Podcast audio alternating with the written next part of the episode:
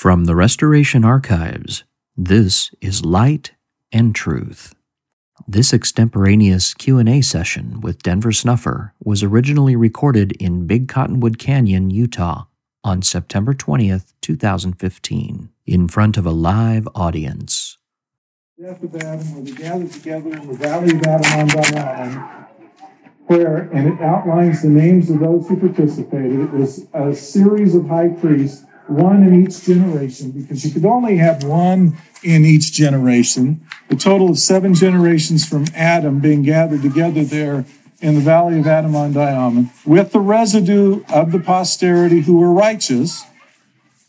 And the Lord came and administered comfort to Adam and Adam, being filled with the Holy Ghost, gets up and he predicts all things are going to happen to his posterity down to the latest generations of time.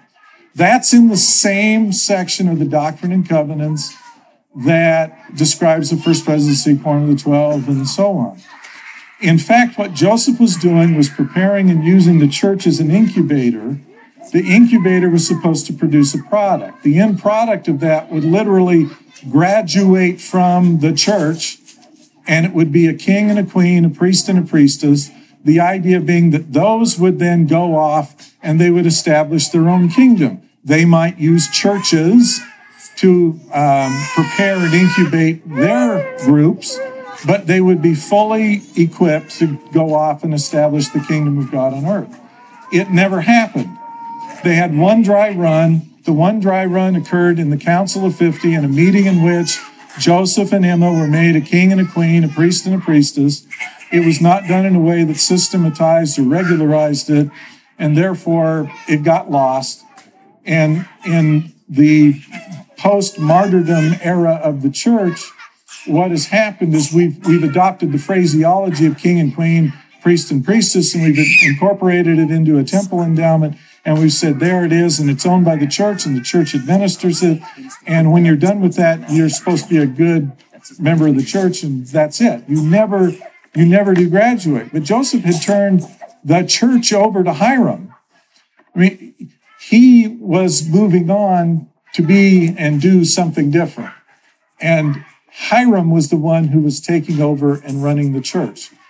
Joseph got up and complained to the members that the members were not paying attention to Hyrum the way that they ought to be paying attention to Hyrum because Hyrum had essentially taken over and was now running the thing, not him. But all of that has been lost. It never had a fulsome enough development while Joseph was still here for us to be able to reconstruct even what the objective was we, we don't have the capacity to complete that process. And to the extent that there's any description of that or any vocabulary that relates to that, everyone assumes that that has been adopted and is incorporated into the church and the ordinances of the church. So, there's a lot of work left to be done if the restoration is going to be completed.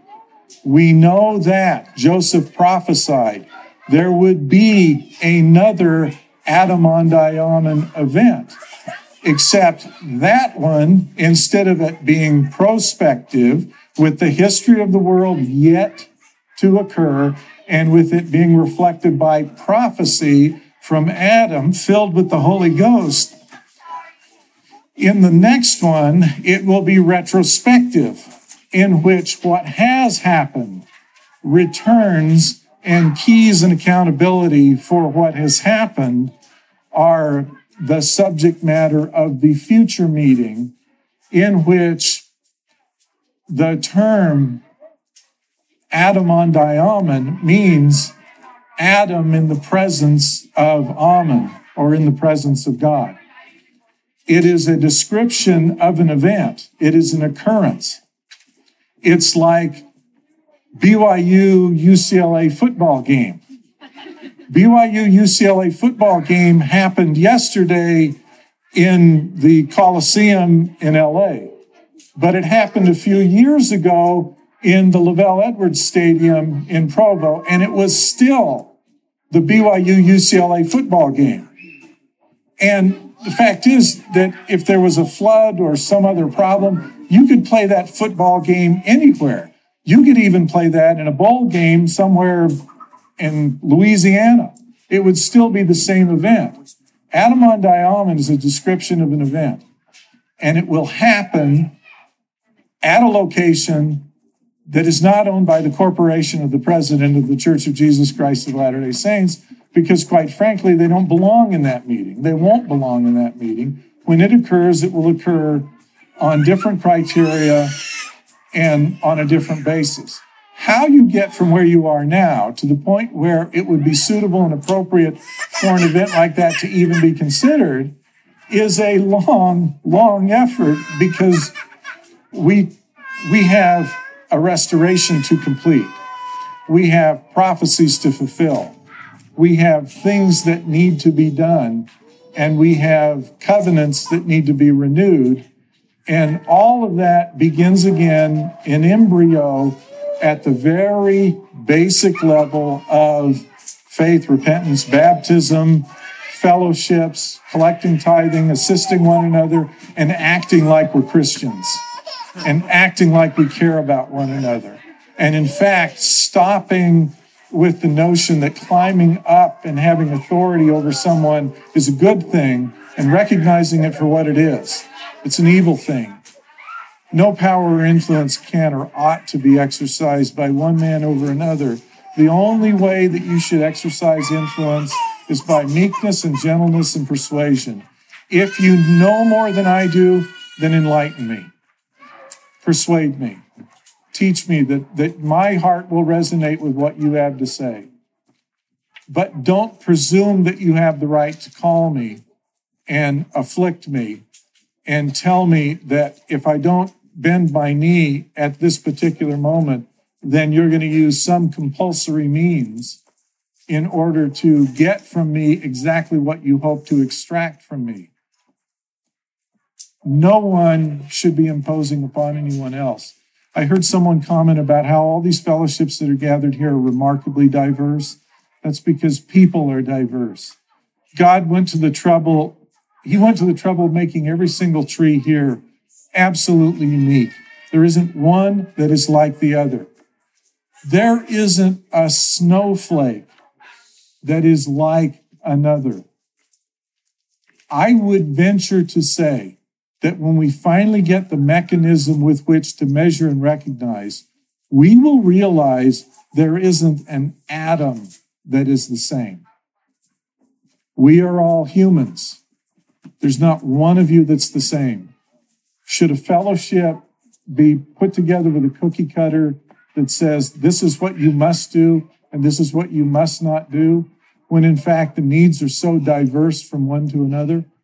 I mean, it, it, there ought to be there ought to be diversity. There ought to be uniqueness. There ought to be recognition of what each group has in terms of contributions and what each group has in terms of needs, and that it ought to be flexible enough to do that.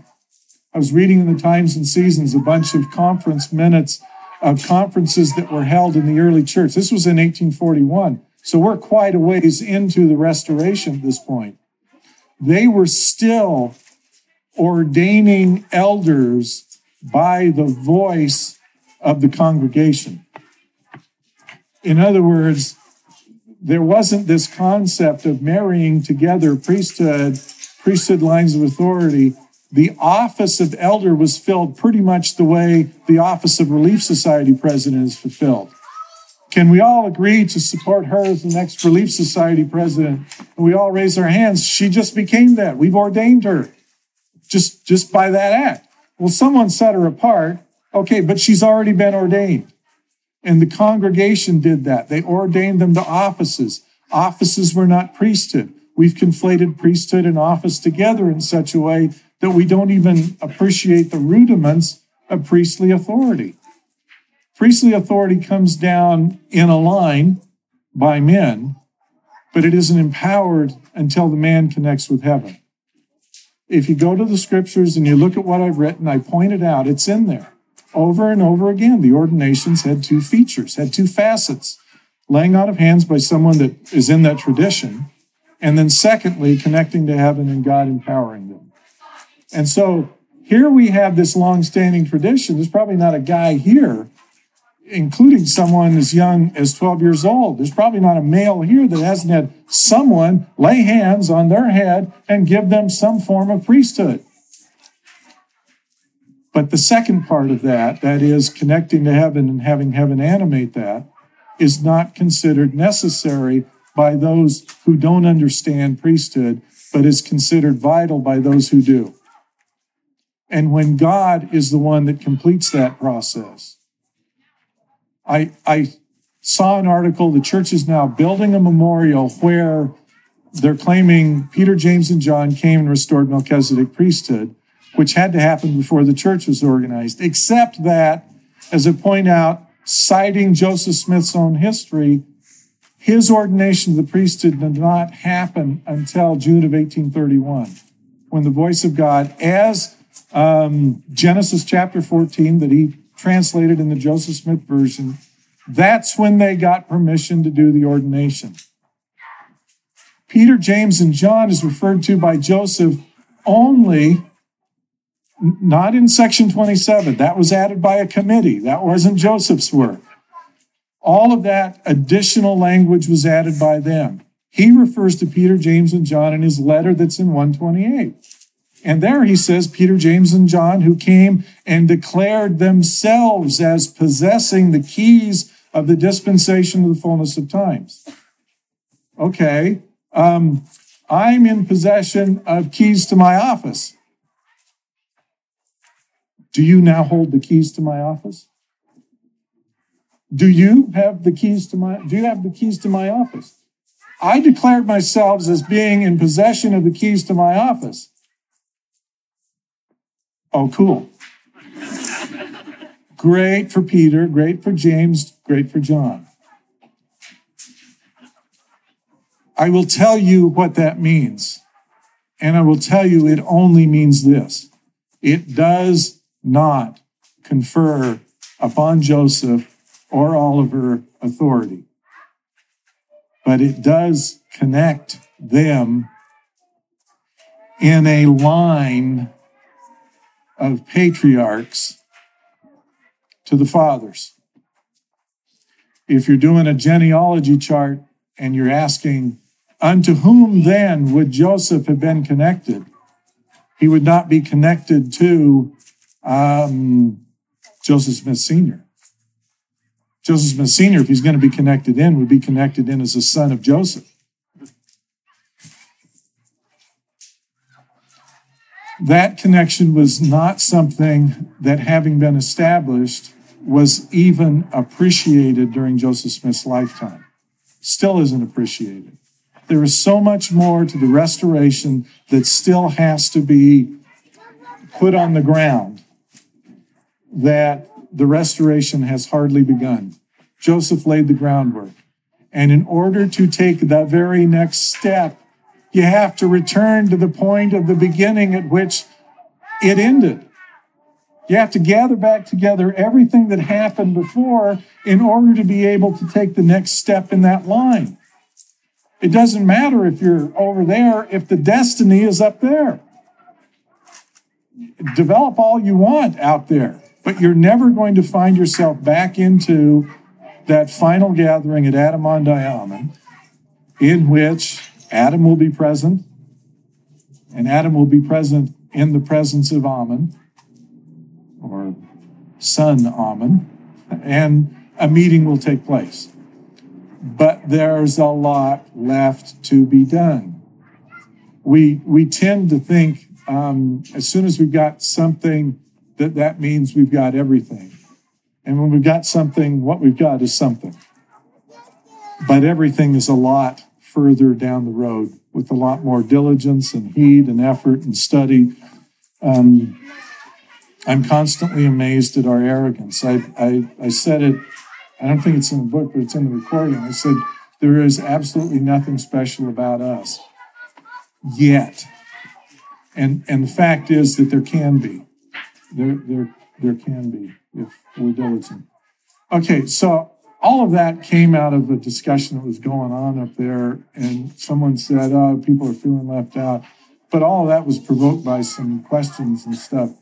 Does I mean, are there any questions that someone's wanted to ask? And yeah, well, Lewis, you ask me questions all the time. What the? more organization and how, it's okay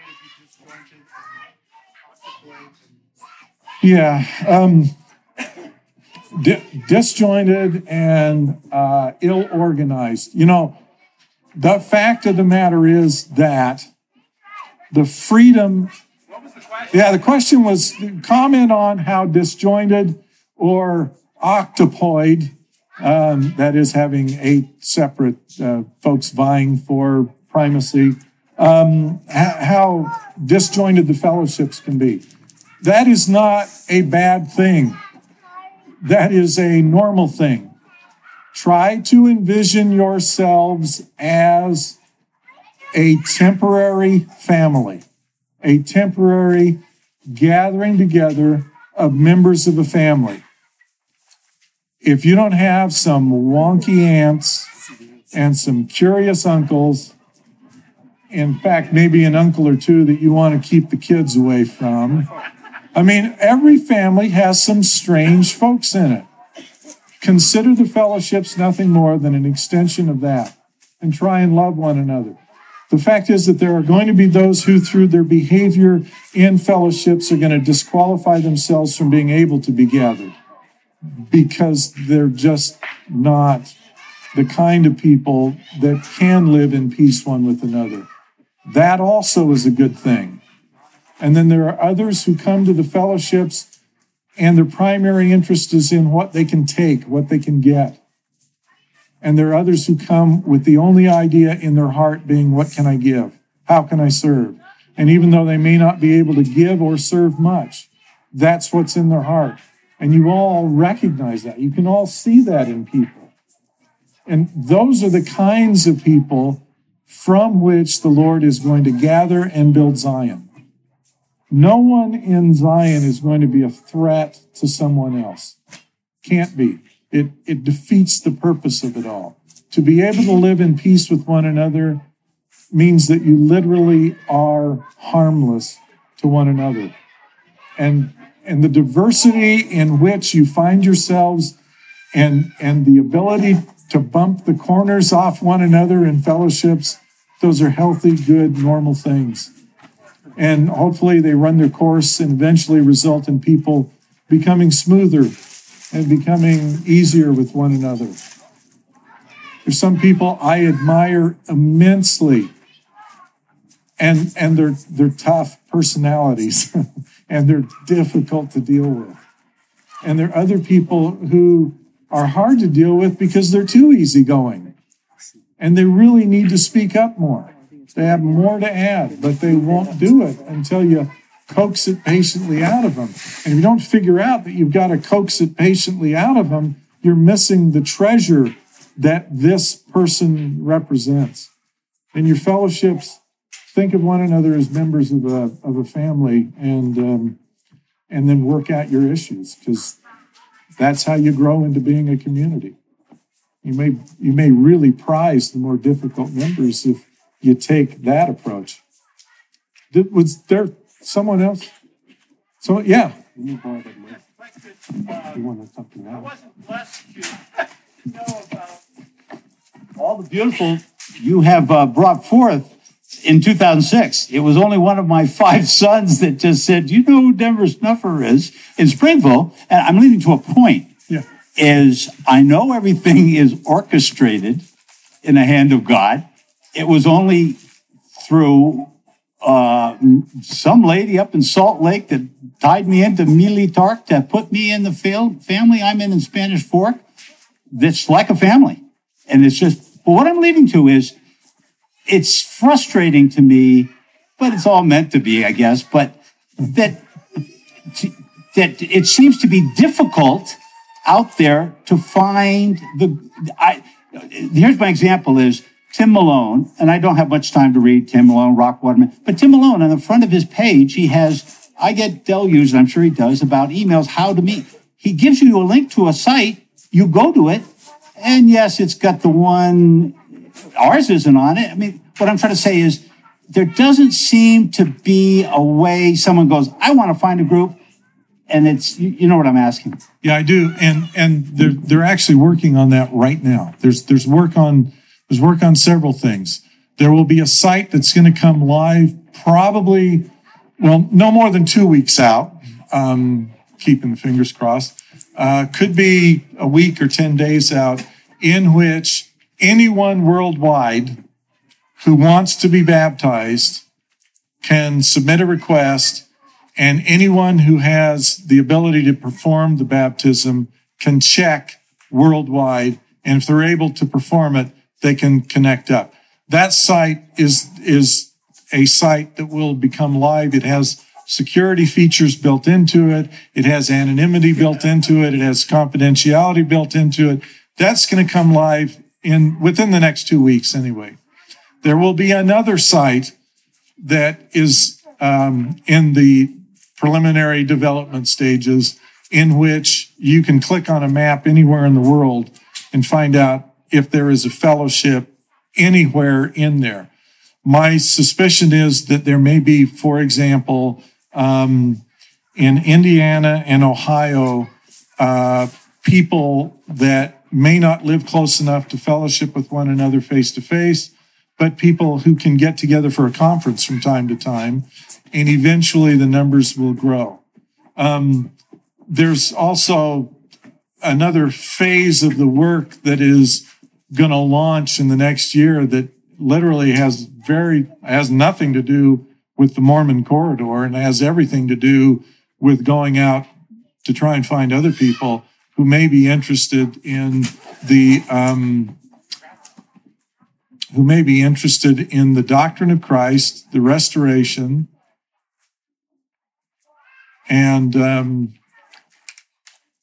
in learning about more than their typical Christian view of Joseph Smith and the Restoration and and Mormonism.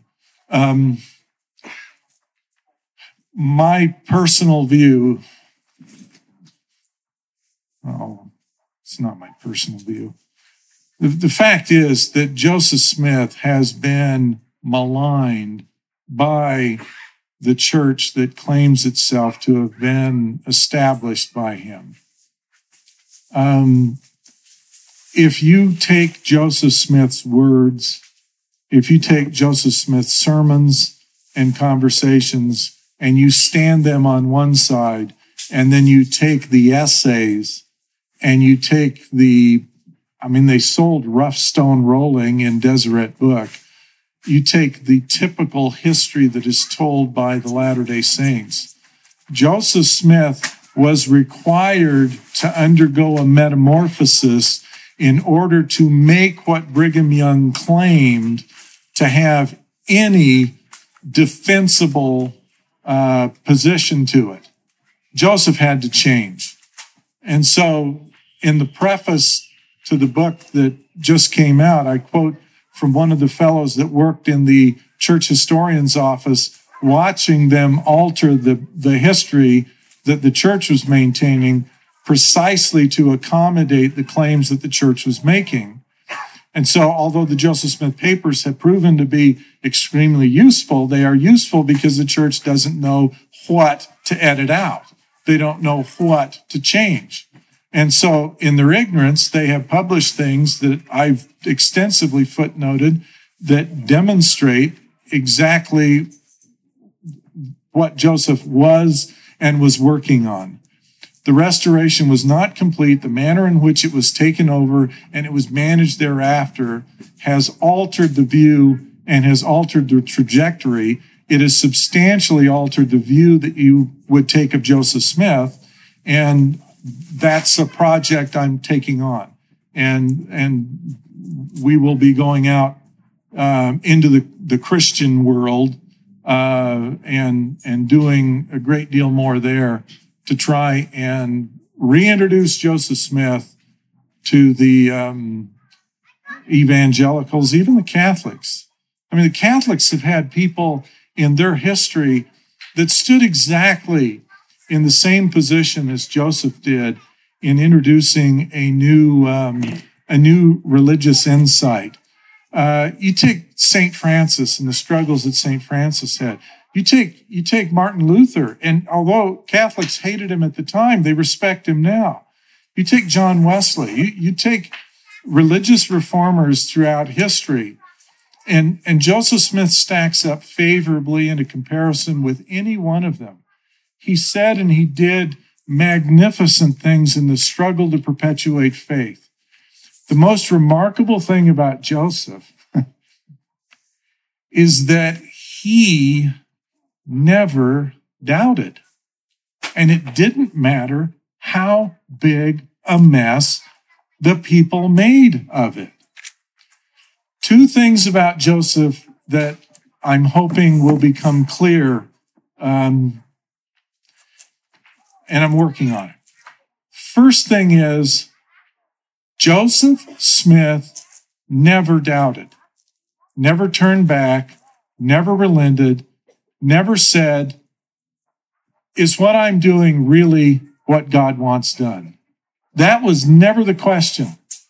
The doubts he had was about his ability to get others to recognize it, his ability to preach it, his ability to teach it, and his ability to get others to practice it. That was what he doubted. That's the first point. The second point is from the beginning, after his childhood ended, Joseph Smith's biggest enemies, his biggest opposition, and his greatest detractors were those who were one time members of the church. Members of the church were the ones who drove him out of Kirtland. Members of the church were the ones who betrayed in um, Missouri and wound up getting him driven out of Jackson County members of the church were responsible in the salt sermon and in the wake of the salt sermon in stirring up literally the um, the extermination order issued by Governor Lilburn Boggs is a concept drawn from Sidney Rigdon's Fourth of July salt sermon. A war of extermination. Sidney Rigdon preached it first. Lilburn Boggs took the Mormons at their word. And in Nauvoo, if it were not for Mormons betraying Joseph Smith, he would never have been martyred. A mob may have killed him, but he was surrendered to the mob by members of his own church. 60 days before his death, he got up and he said, You don't know me. You never knew my heart. Talking to the people that were subsequently entrusted to preserve and teach the legacy of Joseph Smith and who he was. And so we have borrowed a history that has been relayed to us from people that Joseph said never knew him. One of the things about getting back to the starting point necessarily, therefore, is we've got to do a better job of, of carving our way through the fog and getting back to a point of departure so that the work can resume. So far as I can tell, Joseph Smith greatly respected women in what he said and what he taught, in how he taught it. And I know all the arguments. I've read all the histories. I've read what the, the people say. I've, I've read what the accusations are. The fact of the matter is that they are not accurate and the histories that they're based upon. And much of the information was ginned up in consequence of litigation in which Joseph F. Smith went around gathering affidavits in the two affidavit books from which we draw most of the information to redefine what Joseph Smith was doing in, uh, in Nauvoo and earlier with plural marriage. Plural marriage was denounced by him as an abomination and he got up and said before a crowd, um, I hear all the time that I have wives. I've got seven wives. I'm looking out at the audience and I can only see one, meaning Emma. If you read the letters that Joseph sent to Emma, and you read the letters that Emma sent back to Joseph, and they are preserved in the correspondence and the documents of the Joseph Smith history, you realize that those two, whatever else was going on around them, those two were in love with one another. And Joseph relied on her, respected her, and she loved him. They had a fabulous relationship between the two of them. And I don't care what in sacred loneliness wants to portray otherwise. A fair reading of Joseph's life was that he was a man who was faithful to his wife. So anyway, I'm off on a tangent now. Was was there was there something else we ought to talk about? Yeah.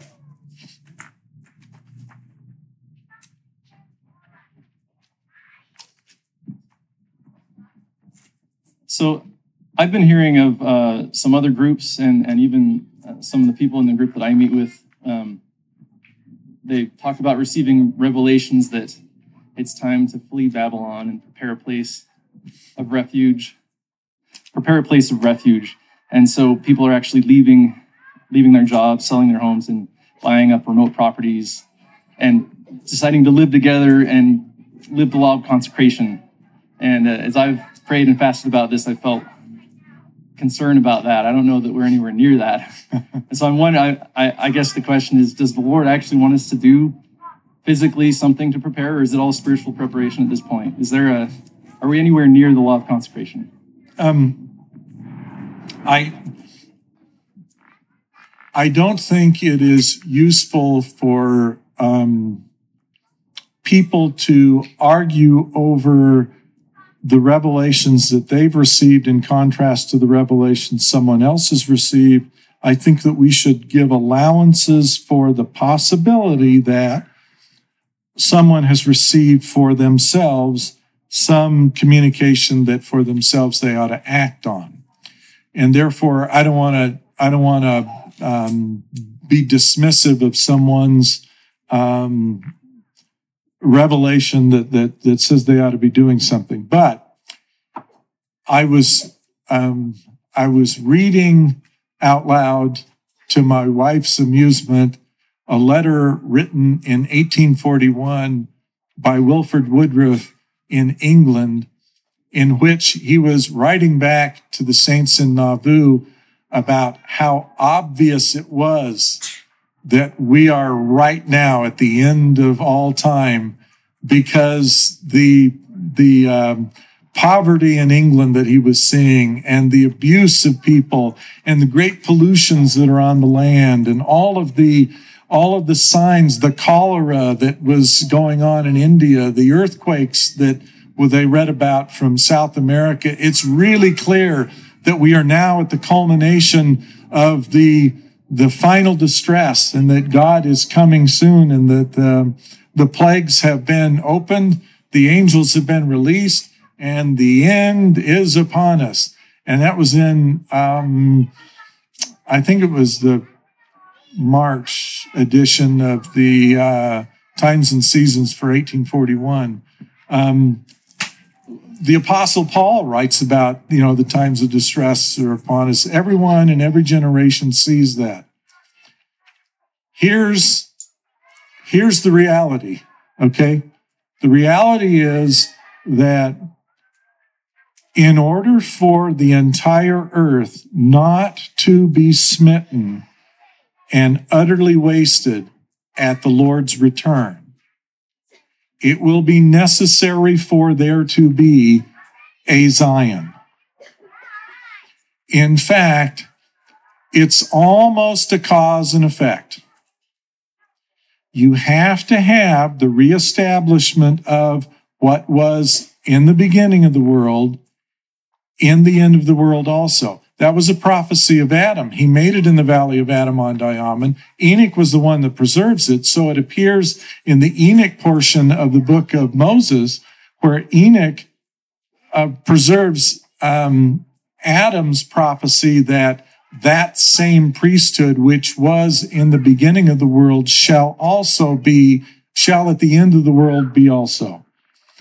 And, and I, I have to tell you, that's not, um, you know, yada, yada, yada. Um, your, you know, senior chief apostolic, high and holy pontificate of the ninth order. It's not that. It's not that at all. It is reestablishing something about which we know very, very little. And that has to occur only within an environment that has been insulated from the world and accepted by God. It has to be physically accepted by the Lord. That edifice has to be located in a place that is approved by the Lord. We don't know the place. We haven't built the edifice. We don't have the right to proceed, but all of this must occur before the invitation is extended. Because God is not going to come to a planet that he utterly wastes that is coming. An invitation has to precede the return of our Lord. And that invitation needs to be done in his way, at a place of his choosing, in a manner that he ordains, that occurs according to his will, established as a consequence of him returning what was once here back to the earth again. People are wildly enthusiastic about a lot of things, and I don't deny the possibility that their enthusiasm can be based upon something that is um, authentic God talking to them. But as for wrapping up of the creation and the culmination of the ages, God's direct involvement in that and the impressive nature of how that will roll forward will not be some people deciding to flee and go farm somewhere.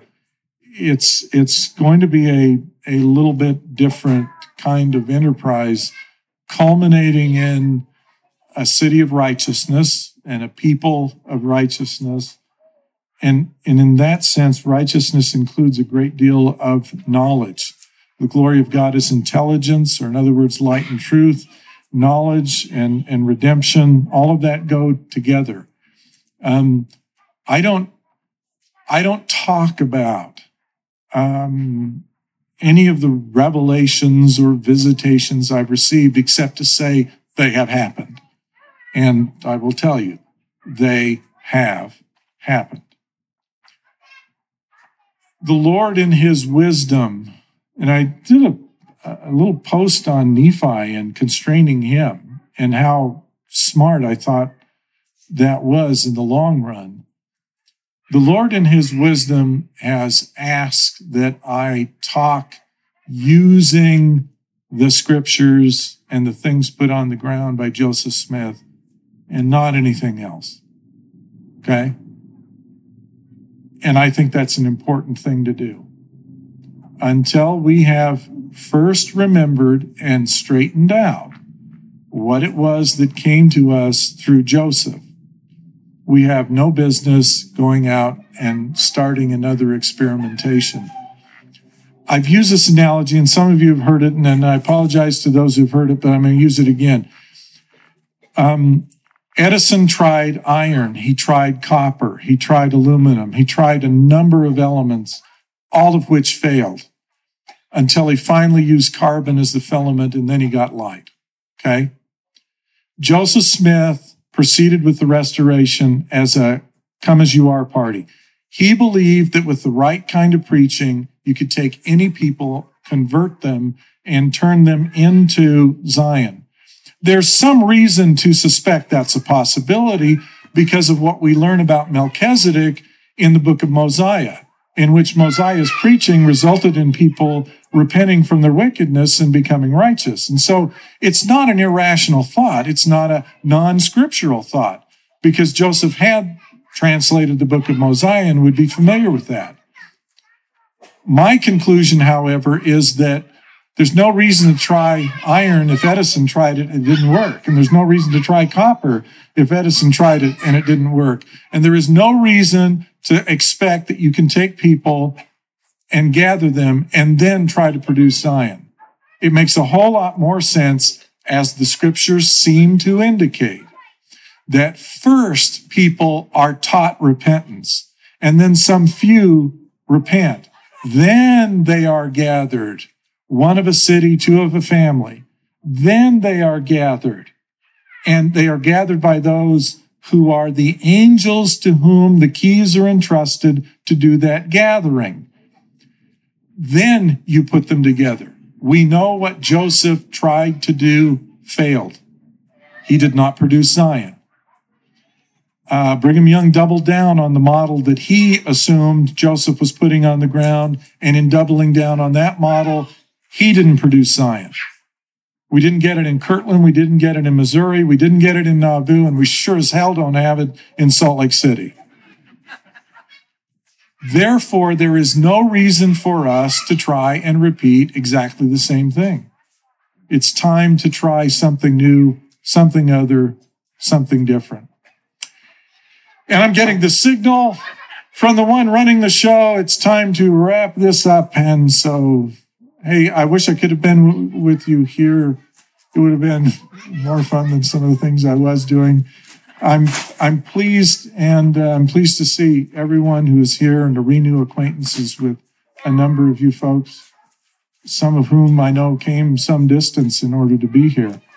God bless you all. Um, God's hand is moving again. This is going somewhere. It will eventually culminate in the fulfillment of the prophecies. The trouble is whether we do it or whether it is left for another generation depends upon what we do. And, and I don't think religious enthusiasm or uh, religious fanaticism produces it. It's kindness to one another. It's taking seriously the things that God asked us to do and then in a meaningful way, being self sacrificing and trying to help and lift other people. Because at the end of the day, Christ summarized all the law and all the prophets in loving God and loving your fellow man, which goes back to the question that uh, Lewis asked about all you quirky people liking one another. Well, that's the challenge. If you want to see Zion get a little closer, then love one another. In the name of Jesus Christ, amen.